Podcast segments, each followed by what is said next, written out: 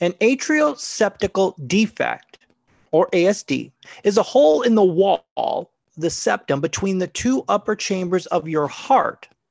Now, the condition is present at birth, which means it's congenial, and small defects might be found by chance, and they may never cause a problem. But some small atrial defects close during infancy or early childhood a hole in your heart.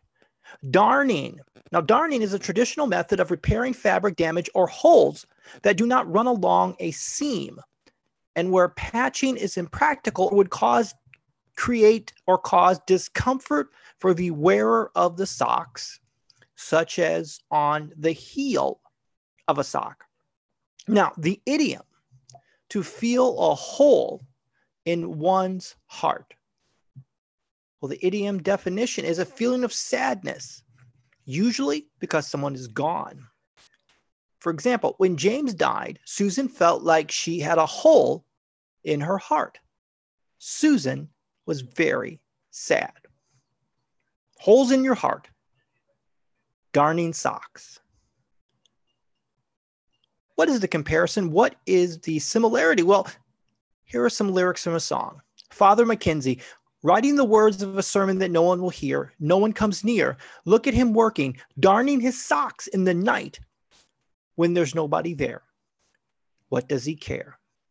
Welcome to the Steven Thompson Experience. My name is Steven Thompson, and this is my experience. I seek to inform with care and compassion and speak for those who can't speak for themselves. I use history to uncover inspirational heroes from the past and music to motivate us to think and inspire us to act from the best versions of ourselves. Hole in Our Hearts, Darning of Socks comes from the song for this week, Eleanor Rigby. Eleanor Rigby is a song by the Beatles, and it came from their 1966 album Revolver. Now, you can also find Eleanor Rigby on a double A sided single partnered with Yellow Submarine. Paul McCartney wrote the majority of the song, and John Lennon was given credit for half of the song. Now, Paul came up with the melody for Eleanor Rigby as he was experimenting on the piano. And at first, the name was not Eleanor Rigby. The first name that he chose was Miss Daisy Hawkins.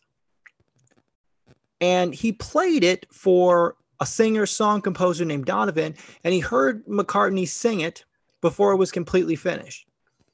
And Paul told this story.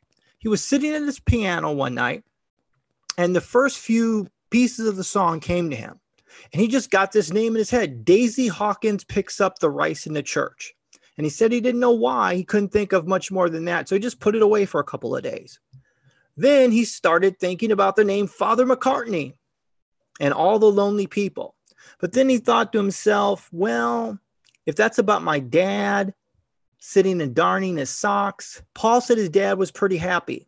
So he just randomly went to the telephone book and got Father Mackenzie out of the telephone book.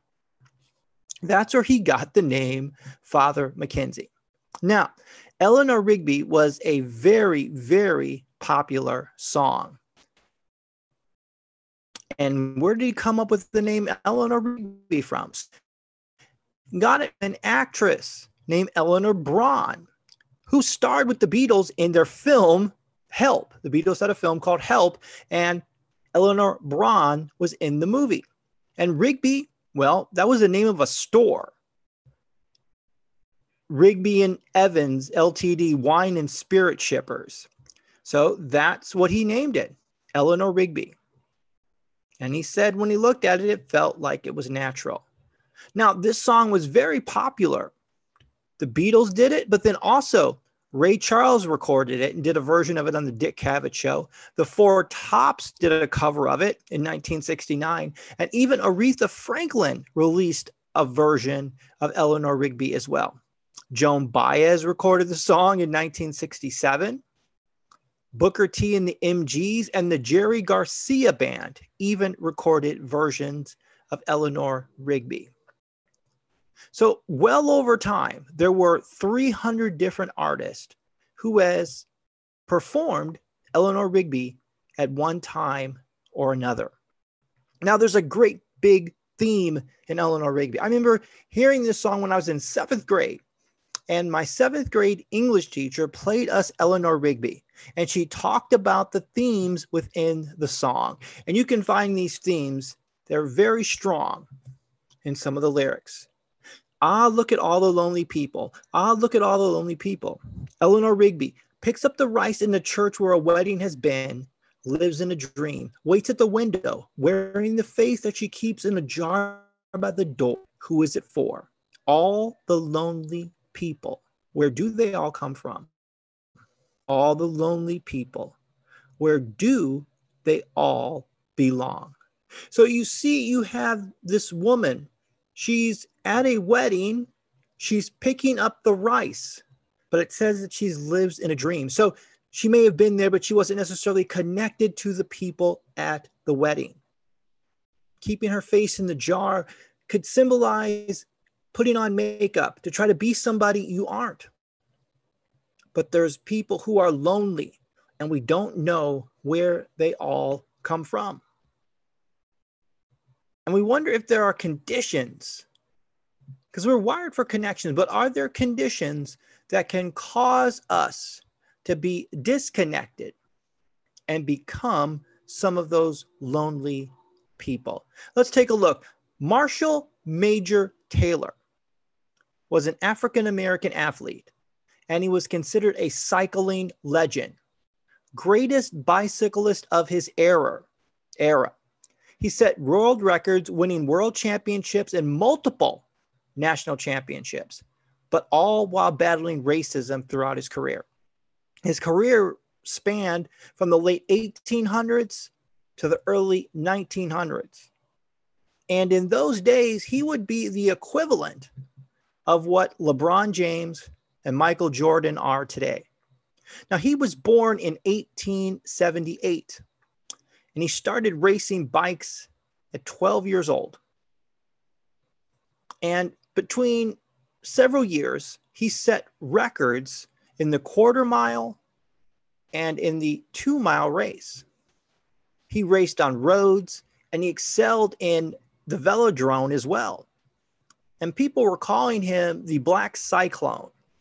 And he went into history books as the first African American to become a cycling world champion when he won the sprint event at the 1899 World Track Championships. He then, after that, traveled around the country and the world to race against the best racers into the early 1900s. But what ended up happening? Well, Taylor had to cope with racism in his face his entire life, prejudice during his life, his racing career. Some track owners didn't want him racing there and they banned him from their venues. He was sometimes booed and heckled and made fun of and mocked by white spectators. He wasn't allowed to join with some other cyclers in cycling clubs. He was even talking about he was elbowed and by competitors try to slow him down. He was physically attacked. He had nails thrown in front of his tires, and he also received death threats. So in 1910, at the age of 32, he retired from competitive racing.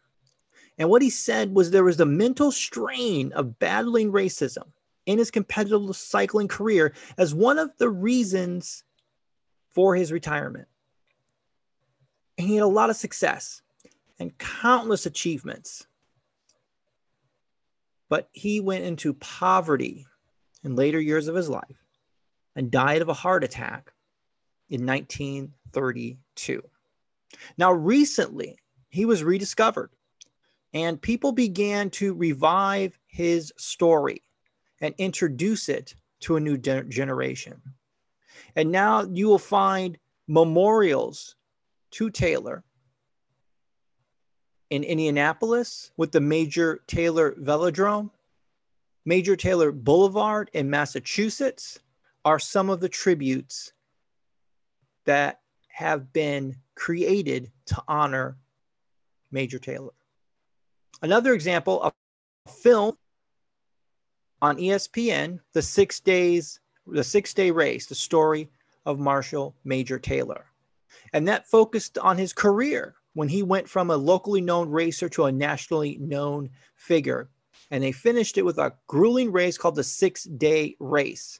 And a lot of people said a black man could never do this, never didn't have the skills and the fortitude to be able to succeed, but he did. He succeeded in those races. So we have this this strain, this this idea of loneliness. And what do we do with loneliness? Well, you can do several things. I think the first thing, if you experience loneliness, you can see some of loneliness as a chance to be able to repair yourself. Now, psychology today says that loneliness is a state of distress or discomfort that results when one perceives a gap between one's desire for social connection and actual experience of it. So sometimes people can even be alone when they're surrounded by a lot of people. But then Albert Einstein said, I live in that solitude, which is painful in youth, but delicious in the years of maturity. So, holding both views in his hand, loneliness was both painful to Einstein, but then also he found it to be a chance to heal, a chance to learn while he was in solitude. So, we've got loneliness. Now, there's another study conducted by Reed Larson, and he surveyed children in their daily habits of being alone and also being with others. And he tracked how much of their time was spent being alone, and they tracked if their alone time, if they felt it was forced or if it was desired. And what they found is that there was a positive relationship between solitude and their psychological health. So it said that sometimes people who spent a moderate time alone were better adjusted. And better actually than people who spent either little time alone. So they felt less, less self conscious, higher levels of concentration, and had lower levels of depression and alienation, and reported feeling better after being alone. So Larson's study shows that if people are engaging in solitude, well, it acts as some form of self regulation, helping us balance that constant state of positive and negative emotion states that happen to all of us. And Larson speculated that, well, there could be a way when we have these negative moods on the surface that if we can get into solitude, we can learn something about us that can help us to heal. So that it returns us to the lyrics of the song. I'll look at all the lonely people. I'll look at all the lonely people. Eleanor Rigby picks up the rice in the church where a wedding has been, lives in a dream, waits at the window, wearing the face that she keeps in a jar by the door. Who's it for? All the lonely people. Where do they all come from? All the lonely people. Where do they all belong? So we can look at this in several ways. One, we probably will be a lonely person at one point or another in our lives, but we can use that as a time to heal, to use the solitude to heal, to help us to move forward into connection at another day. Or we ourselves can help the lonely by initiating, by contacting others, by choosing to be generous you, you can call or you can text or you can say hi to someone or anyone on a daily basis. Do this each day during the holiday in December. Also, you can honor and validate the accomplishments of other people. When we think about why Marshall Taylor retired, it was because people were marginalizing his talent and that weighs on individuals. So if you are in a position where you are working with somebody, helping somebody, managing somebody, you can validate their contribution. You can honor their contribution. You can acknowledge their contribution. Acknowledging a person's contribution is a way to build connection. The more connection we build, the less lonely people we have. And we begin to heal those broken hearts. So, can you be today, this month, this year, a person who tries to heal holes that are in hearts. This is Steven Thompson, and thank you for being a part of my experience. I may know you or I may not, but know this you are valuable, you are loved, you have talents, and you have gifts. I want you to go out and put some good into the world. I don't know where you are in your journey, but you find your gifts and you use them today. Go out and put some good into the world. Thank you so much, and I will see you again in another week. Bye bye.